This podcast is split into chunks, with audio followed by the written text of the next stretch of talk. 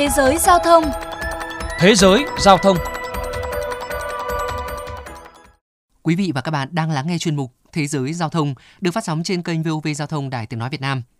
Các bạn thân mến, mới đây hàng loạt hãng hàng không phải ngậm ngùi hủy hàng trăm chuyến bay. Một trong số nguyên nhân gây nên tình trạng này đó là thiếu phi công. Các phi công dường như đang lúng túng và cần có thời gian để mài rũa lại kỹ năng sau thời gian nghỉ bay vì dịch. Đây là nội dung chính trong chuyên mục hôm nay. Mời các bạn cùng lắng nghe. Chìa khóa để bay an toàn chính là vận hành thường xuyên. Nếu không bay trong thời gian dài, phi công sẽ mất đi sự tinh nhanh. Đó là những chia sẻ của ông Richard G. Mountbatten Jr., Phó Chủ tịch cấp cao Viện An toàn Hàng không của Hiệp hội Phi công và chủ sở hữu máy bay liên quan tới chất lượng phi công sau khoảng thời gian dài nghỉ bay do dịch bệnh. Chia sẻ với hãng tin Fox News, một quan chức hàng không Mỹ cho biết số phi công phải tạm nghỉ trong nhiều tháng dịch COVID-19 nhận thấy kỹ năng và mức độ thành thục khi điều khiển máy bay của họ bị ảnh hưởng. Có trường hợp phi công chuẩn bị đưa máy bay ra đường cất cánh nhưng quên không tháo phanh đỗ, hay trường hợp một cơ phó quên không bật cơ chế chống đóng băng vốn được dùng để đảm bảo cảm biến độ cao và tốc độ máy bay bên ngoài không bị đóng băng trong thời tiết lạnh. Rất may, chuyến bay diễn ra an toàn.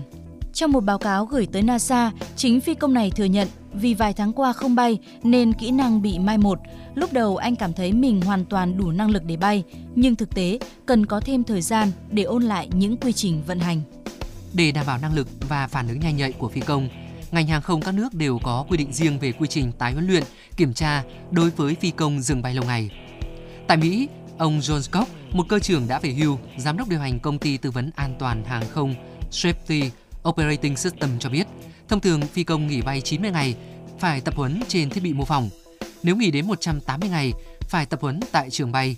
Tiếp đó phải tham gia khóa học chuyển đổi kéo dài nhiều ngày trên thiết bị mô phỏng, huấn luyện trên máy bay. Cuối cùng, phi công phải thi thực hành trên máy bay thật, kiểm tra các tiêu chuẩn chất lượng, năng lực của phi công. Trong thời gian dịch, số lượng phi công nghỉ bay rất lớn, quãng nghỉ khác nhau nên mô hình phục hồi và kiểm tra năng lực phi công cũng được bổ sung phù hợp. Như hãng hàng không Virgin Atlantic năm ngoái, hơn 400 phi công được cho tạm nghỉ, nhưng khi hàng không bắt đầu phục hồi, hãng này đưa từng nhóm khoảng 50 phi công vào danh sách chờ chuẩn bị quay lại làm việc.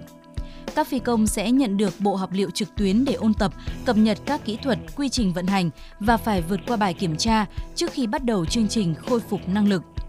Trên thiết bị mô phỏng, phi công được yêu cầu xử lý tình huống trong các điều kiện thời tiết khác nhau hoặc trường hợp khẩn cấp. Anh Jeremy Rooms, giáo viên hướng dẫn bay tại Bruxelles, Bỉ khẳng định. Trong suốt quá trình huấn luyện, chúng tôi kiểm tra liên tục để đảm bảo phi công đạt đúng tiêu chuẩn. Chúng tôi không cấp phép nếu như phi công chưa đủ năng lực vận hành máy bay. Trong mọi trường hợp, an toàn luôn là ưu tiên hàng đầu. Để đảm bảo chất lượng phi công, Cục Hàng không Liên bang Mỹ cũng điều chỉnh quy định. Thông thường, phi công chỉ được lái máy bay thương mại sau khi thực hiện ít nhất 3 lần cất cánh, hạ cánh trên máy bay hay trên thiết bị mô phỏng trong vòng 90 ngày. Nhưng vì dịch bệnh, thời hạn này được tăng thêm 60 ngày. Còn với người không đáp ứng yêu cầu trước ngày 31 tháng 12 năm 2020, tăng thêm 30 ngày nữa. Giới chức hàng không cho biết họ quyết định tăng thời gian dựa trên đề nghị từ nhiều tổ chức hàng không trong nước và quốc tế. Nếu thực hành theo đúng quy định ban đầu, sẽ chỉ làm tăng nguy cơ lây nhiễm COVID-19. Để hỗ trợ phi công rèn luyện kỹ năng bay trong thời gian không hoạt động, Hiệp hội Phi công và chủ sở hữu máy bay Mỹ đã cung cấp nhiều video hướng dẫn các thao tác liên lạc với đài kiểm soát không lưu hay bí quyết để hạ cánh mượt mà. Về vấn đề tiêm phòng, theo tổng biên tập tờ Air Transport Quân Karen Walker, do nguồn cung vaccine còn hạn chế, chương trình triển khai tiêm phòng tại các nước khác nhau nên chưa có quy định bắt buộc chung trên toàn thế giới.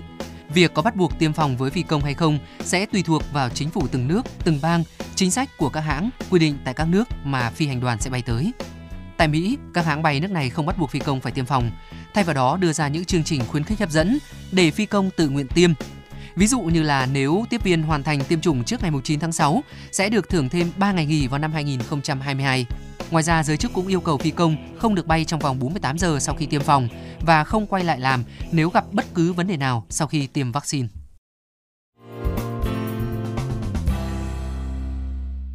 Thưa các bạn, tại Việt Nam, để đảm bảo an toàn khai thác tàu bay trong bối cảnh dịch COVID-19 diễn biến phức tạp, Cục Hàng không Việt Nam vừa ra chỉ thị yêu cầu phi công phải tiêm đủ hai liều vaccine phòng COVID-19 và trải qua tập huấn đầy đủ, đạt chuẩn về chuyên môn và sức khỏe mới được bay.